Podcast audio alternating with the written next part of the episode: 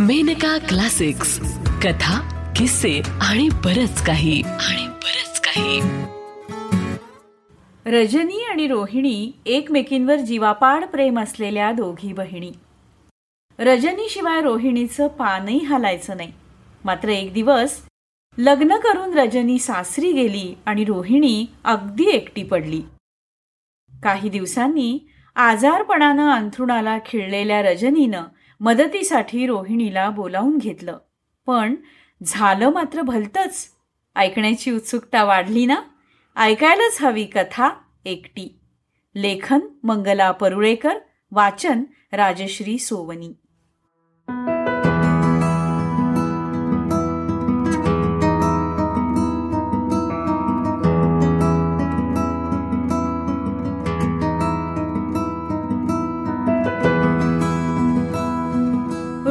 तिला एकटं राहायची मुळीच सवय नव्हती. केव्हाही पहा ती आपली रजूताईच्या मागे मागे असायची. कुठेही फिरायला जाताना कामाला जाताना दोघी आपल्या सतत बरोबर. शाळेतही जाता येताना त्यांची जोडी कधी फुटलेली दिसायची नाही. रोहिणीपेक्षा रजनी तीनच वर्षानं मोठी होती. त्यामुळे बहिणींपेक्षा मैत्रिणींचंच नातं त्या दोघींमध्ये निर्माण झालं होतं. तशी रजनी अगदी धीट होती हं? कुठेही एकटं जायला यायला तिची तयारी असायची.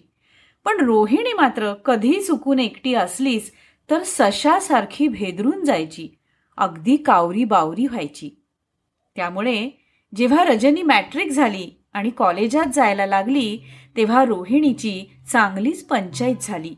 शाळा सुरू व्हायच्या आदल्या दिवशी तर तिला धड झोपही लागली नाही. उद्यापासून मला एकटीला शाळेत जायला लागणार. रजूताई आपल्याबरोबर असणार नाही. सारखा हाच विचार तिच्या मनात. एकदा तिला वाटलं की रजूताईला सांगावं ए तुझं कॉलेज सुरू व्हायला अजून थोडे दिवस आहेत ना ग.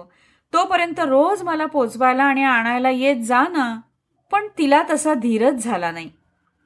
रजूताई नक्की तिला हसली असती. म्हणाली असती रोहा आता मात्र कमाल झाली आहे तुझ्या पुढे. अगं एवढी मोठी मुलगी तू नी एकटी जायला घाबरतेस काय कुकुल्या बाळासारखी? रस्त्यात एवढी माणसं असतात ना मग भ्यायचं काय? पण तिला काय माहीत? रोहिणीला माणसांचीच भीती वाटायची. गर्दी पाहिली की तिचं मन ओल्या पाखरासारखं पंख मिटून केविलवाणं बसायचं. तरी बरं झालं. शाळा सुरू झाली त्याच दिवशी तिची सुरेखाशी ओळख झाली. सुरेखा तिच्याच शाळेत होती. एक वर्ष मागे होती तिच्या.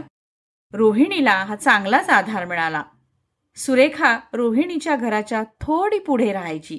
रोज ती शाळेत जाताना रोहिणीला हाक मारायची आणि परत येतानाही घरापर्यंतची तिला सोबत असायची.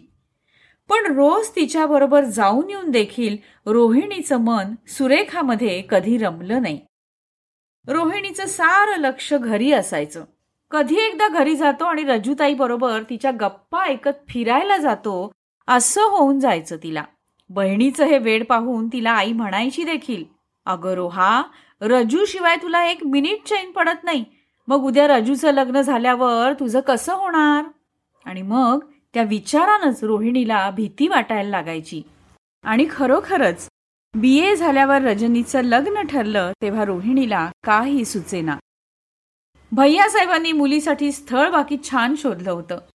त्यांना या दोनच मुली दिसायला चांगल्या देखण्या पैसाही भरपूर. मग काय विचारता?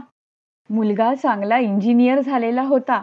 दिसायला रुबाबदार नागपुरात मोठी स्टेट घरदार पुण्यात नोकरी आणि ब्लॉक सुद्धा.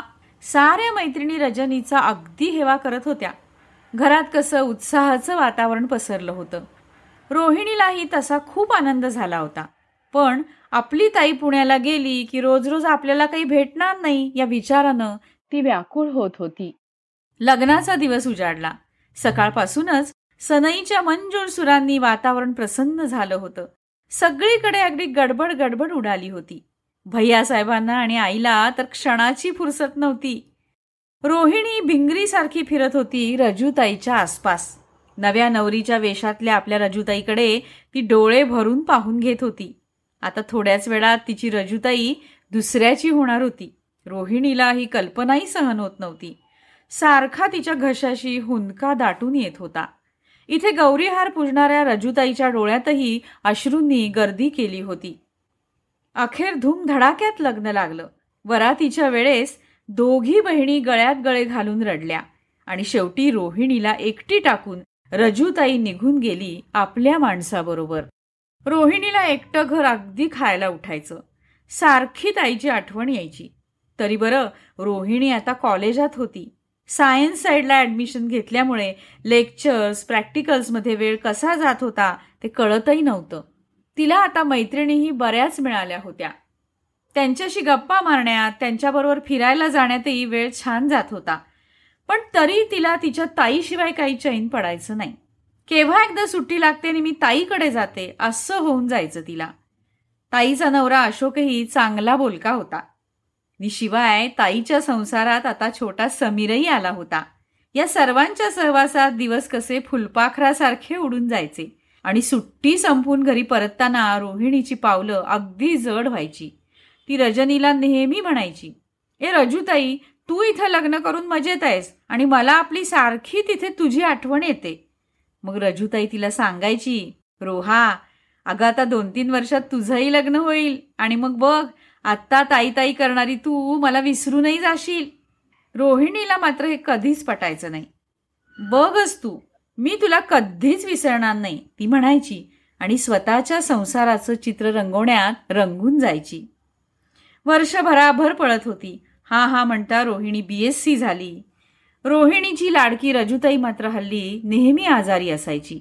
तिच्या पोटात नेहमी दुखायचं. निरनिराळ्या डॉक्टरांचे उपाय सुरू होते पण गुण काही येत नव्हता. डॉक्टरांना मुळी रोगाचं निदानच करता येत नव्हतं. अखेर एक दिवस तार आली. रजू सिरियस ताबडतोब निघा. तार वाचून आईनं डोळ्यांना पदर लावला. भैयासाहेब घाबरून गेले. रोहिणीच्या तोंडचं तर पाणीच पळालं. तिघाही ताबडतोब पुण्याला आले. रजनीच्या घरी जाईपर्यंत त्यांच्या जीवात जीव नव्हता. काय पाहायला मिळतंय कोणास ठाऊक? पण ते पोचेपर्यंत रजनीला जरा आराम वाटत होता. तरी बिछाण्याला खिळलेली रजुताई पाहून रोहिणीला रडू आवरेना. रजनीनं रोहिणीला जवळ बोलावून विचारलं रोहा थोडे दिवस मला बरं वाटेपर्यंत इथेच राहशील? अशोकांच्या जेवणा खाण्याचे सध्या फार हाल होत आहेत ग आणि समीरही सारखा रडत असतो. पाहिलंस ना? हात तिच्या एवढंच ना? राहीन की? नाहीतरी माझी परीक्षा आटोपलेलीच आहे. मग मला तरी सध्या काय उद्योग आहे? तुझ्याजवळ राहायला आवडेलच मला. आणि अखेर रोहिणी ताईजवळ राहिलीच. इथे तिचा वेळ कसा जायचा काही कळायचं नाही. अशोकांच्या जेवणाची तयारी करायची ताईची सारी शुश्रूषा करायची आणि छोट्या समीरला खेळवायचं. यात भराभरा दिवस जात होता. ताईच्या प्रकृतीत मात्र सारखा चढ उतार होत होता. अखेर डॉक्टरांनी ऑपरेशन करायचं ठरवलं. त्यात धोका होता पण त्याशिवाय दुसरा इलाजही नव्हता. त्या दिवशी रात्री रोहिणी ताईसाठी दुधाचा ग्लास घेऊन गेली तेव्हा रजनीनं तिला आपल्याजवळ बसवलं आणि म्हणाली रुहा तुला एक विनंती करायची आहे. ऐकशील माझं? ताई मी कधीतरी तुझ्या मनाविरुद्ध जाते का गं? तसं नाही ग. पण पण वचन दे मला. वचन? अगं वचन कशाला द्यायला पाहिजे? पण काय ते सांग तर खरी. नाही नाही. आधी वचन दे तू. बरं ताई दिलं वचन. सांग आता. रोहिणीला काहीच अंदाज लागत नव्हता. हे बघ अशोकची अगदी चांगली काळजी घेतेस. समीरलाही तुझा चांगलाच लळा लागलाय. तेव्हा समजा समजा माझं ऑपरेशनमध्ये काही बरं वाईट झालं तर तर तू अशोकांशी लग्न कर. माझ्या समीरची आई हो. ताई रोहिणी ताडकन उठली. तिचे हातपाय थरथरत होते. ताई ताई काय बोलतेस हे? मरणाची आठवण का झाली तुला ताई? आणि मला असं भयंकर सांगायचं होतं म्हणून का वचन घेतलंस माझ्याकडून? नाही ताई प्लीज प्लीज असं बोलू नकोस. आणि ती ताईच्या अंगावर डोकं ठेवून रडू लागली. रोहा हे बघ रडू नकोस ग.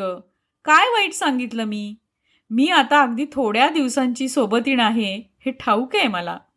मग मी मेले की अशोक दुसरं लग्न करतील. समीरला सावत्र आई येईल आणि माझ्या आत्म्याला कधी शांती मिळायची नाही म्हणून तुला सांगितलं मी. मला एवढी भीक घाल रोहा. मला ठाऊक आहे माझ्या समीरला सख्या आईपेक्षा जास्त प्रेम देशील. ताई थांब ताई माझ्याच्यानं ऐकवत नाहीये. रोहिणी ताडकन उठली आणि कानावर हात ठेवून खोलीबाहेर धावत सुटली. आपल्या खोलीतून पलंगावर पडल्यावर तिला रडू आवरेना. ताईचे बोल सारखे तिच्या कानात घुमत होते. ताईचा क्षीण चेहरा सारखा तिच्या डोळ्यांसमोर दिसत होता.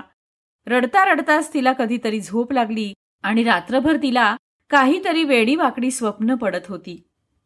दुसऱ्या दिवशी सकाळी तिला उठायला उशीर झाला. ती उठली तेव्हा सात वाजून गेले होते. ती पटकन उठली नि भराभर स्वयंपाकाच्या तयारीला लागली. पण तिचं मन अजून थाऱ्यावर नव्हतं. बाहेरच्या खोलीत पेपर वाचत बसलेला अशोक आत यायला आणि विळीवर खसकन तिचा हात कापायला एकच गाठ पडली. अशोकनं धावत येऊन तिचा हात धरला. अगं रोहा लक्ष कुठं आहे तुझं? पण खरोखरच रोहिणीचं लक्ष नव्हतं. अशोकचा हा स्पर्श अशोक आपल्या ताईचा नवरा आपला नवरा तिला काही समजत नव्हतं. इतक्यात झटकन अशोकनं तिचा हात सोडला तेव्हा ती शुद्धीवर आली आणि उठून उभ्या राहणाऱ्या अशोकच्या नजरेला नजर देताच तिला कळून चुकलं की आपल्याला ताईनी जे सांगितलंय ते अशोकनाही सांगितलंय. आणि मग तिला एकदम चोरट्यासारखं झालं आणि ती पटकन तिथून उठून गेली. त्या दिवसापासून त्या दोघांमध्ये एक वेगळाच दुरावा एक वेगळा संकोच निर्माण झाला. पूर्वी ती दोघं जेवताना टेबलावर तासन तास गप्पा मारत बसलेली असायची. एकमेकांची थट्टा मस्करी चालायची. पण आता सारं बंद झालं होतं. आता तिला अशोकच्या नजरेला नजर द्यायचाही धीर होत नव्हता. तिच्या नकळत तिचं लक्ष त्याच्याकडे जायचं. त्याचं रुंद कपाळ काळेभोर केस तरतरीत नाक हे सारं पाहताना त्याचं लक्ष गेलं म्हणजे तिची नजर एकदम खाली वळायची. ती आपल्या मनाला पुन्हा पुन्हा बजावत होती की हा माझ्या बहिणीचा नवरा आहे. माझ्या मनात याच्याबद्दल काही येता कामा नाही पण पण तिचं मन आता तिचं राहिलंच नव्हतं. अशोक नाही तिनं कित्येकदा तिच्याकडे पाहताना पकडलं होतं. तिला हा सारा ताण असह्य झाला होता. आणि एक दिवस रात्री तिचा बांध फुटला. ती स्पुंदून स्पुंदून रडू लागली. तिची समजूत घालण्यासाठी अशोक तिच्या खोलीत आला. पण त्याला देखील काय बोलावं ते कळेना त्यानं तिच्या पाठीवर हात ठेवून थोपटल्यासारखं केलं. आणि मग कुणाचा प्रथम तोल गेला कोण जाणे? पण काय झालं ते लक्षात येताच रोहिणी एकदम दचकली. तिनं तिनं तिच्या ताईशी प्रतारणा केली होती. ताईनं तिच्यावर एवढा विश्वास टाकला होता तो सारा तिनं धुळीला मिळवला होता. तिच्या ताईनं तिला अशोकशी लग्न करायला सांगितलं होतं पण ते स्वतःच्या मृत्यूनंतर आणि रोहिणीनं मात्र ताई जिवंत असतानाच. रोहिणी अगदी गांगरून गेली तिला वाटलं इथून पळून जावं आईच्या कुशीत डोकं खुपसून मनसोक्त रडावं. पण ताईला या परिस्थितीत एकटं टाकून मुंबईला जाणं शक्यच नव्हतं. आणि ताईजवळ मन मोकळं करावं तर तिनं ताईचाच भयंकर मोठा अपराध केला होता. ताईच्या ऑपरेशनची तारीख ठरली. भैयासाहेबांना तार गेली. ते दोघंही पुण्याला आले. रोहिणी अगदी वेड्यासारखी झाली होती. मृत्यूच्या मुखात असलेल्या ताईला तिनं फसवलं होतं. रोहिणीकडे पाहून आईचा आपल्या डोळ्यांवर विश्वासच बसेना. अगं रोहा काय ही तुझी दशा? ताईचं आजारपण इतकं का मनाला लावून घेतलंस वेडे? आता ऑपरेशन झालं की तुझी ताई बरी होईल हो. आणि हे शब्द ऐकताच रोहिणी एकदम दचकली. ताई बरी होईल? हो कुणी सांगावं? होईलही कदाचित. आपल्याला आनंद होतोय की दुःख होतंय तेच रोहिणीला कळेना. अखेर ऑपरेशन पार पडलं. यशस्वीरित्या पार पडलं. डॉक्टरांनी पुन्हा दोन महिन्यांनी चेकिंगसाठी बोलावलं होतं. दिवसभराभर जात होते. आणि एक दिवस एक दिवस रोहिणीच्या लक्षात आलं. तिच्या अपराधाला नियतीनं क्षमा केली नव्हती. रोहिणीला धक्का बसला. आता काय होणार? डॉक्टरांनी रजनीला बोलावलं होतं. तो दिवस जवळ येत होता. रोहिणी मनातल्या मनात प्रार्थना करत होती. देवा कसंही कर पण माझी ताई रजूताई बरी नको होऊ दे. ज्या देवाजवळ इतके दिवस ती ताईच्या आयुष्याची भीक मागत होती त्याच देवाकडे आता ती ताईच्या मृत्यूचं वरदान मागत होती आणि मागून झाल्यावर रड रड रडत होती. चेकिंग झालं. डॉक्टरांनी अशोकला बाजूला बोलावून सांगितलं की आमचे प्रयत्न आम्ही केले. ऑपरेशन व्यवस्थित पार पडलं. पण मला सांगायला दुःख होतंय की आम्ही यांना बरं करू शकलो नाही. या जास्तीत जास्त दोन वर्ष जगतील. मध्ये केव्हाही जाऊ शकतील. दरवाजाआड उभं राहून सारं ऐकणाऱ्या रोहिणीची संवेदनाच नष्ट झाली. ताईचं आयुष्य अजून दोनच वर्ष? पण त्याचा काय उपयोग? ताई आत्ता मरायला हवी होती हो. तिची लाडकी ताई आत्ताच मरायला हवी होती. त्याशिवाय इलाजच नव्हता. सारं विश्व आपल्या डोळ्यांसमोर फिरतंय असं वाटलं रोहिणीला. ती धीर करून अशोककडे गेली. तिने सारं सांगितलं त्याला. पण तो तरी काय करणार होता? तुम्ही तुम्ही काही करा अशोक. तुम्ही घटस्फोट घ्या आणि माझ्याशी लग्न करा. छे छे. ते शक्य नाही रोहा. आमचं दोघांचं एकमेकांवर मनापासून प्रेम आहे. मोहाच्या भरात माझ्याकडून चूक झाली. त्याची शिक्षा तिला का? पण अशोक नाहीतरी ती वर्षा दोन वर्षात मरणारच आहे. रोहा तू बोलतेस हे? मला तुझी मनस्थिती कळते रोहा. पण मी घटस्फोट घेतला तर तिला केवढा मोठा शॉक बसेल? माझ्यावरचा तिचा विश्वासच उडेल. आयुष्यातले शेवटचे दिवस आहेत हे तिचे. मी तिला सोडू शकत नाही रोहा. मला घटस्फोट घेता येणार नाही. रोहिणी लटपटत्या पावलांनी खोलीत आली. पुढचं भीषण चित्र तिच्या डोळ्यांसमोर दिसत होतं. भैयासाहेब आई आपलं तोंडही पाहणार नाही ताई आपल्याला घरातून हाकलून देईल. समाज आपल्या तोंडावर थुंकेल. आपण या जगात एकट्या राहू एकट्या राहू. नाही नाही. आपल्याला ते जमणार नाही. तिनं कपाटातून झोपेच्या गोळ्यांची बाटली काढली. ग्लासभर दूध घेऊन त्यात त्या गोळ्या टाकल्या. चांगल्या विरघळल्या. आता घटाघट हे दूध प्यायचं की मग थोड्या वेळात सारं संपेल. हा मनस्ताप ही भीती सारं सारं नाहीसं होईल. दुधाचा ग्लास तिनं ओठांपाशी नेला. पण इतक्यात भैयासाहेबांची आठवण झाली. आईची मूर्ती डोळ्यांसमोर उभी राहिली. आपण मेलो म्हणजे नक्कीच पोलीस केस होईल डॉक्टरी तपासणी होईल आणि मग मग आपल्या पापभिरू आईला धर्मनिष्ठ वडिलांना जगात तोंड दाखवायची चोरी होईल. त्यापेक्षा त्यापेक्षा असं केलं तर? तो विचार मनात येताच ती दचकली. एक क्षणभरच पण लगेच ताट झाली. हो असंच केलं पाहिजे.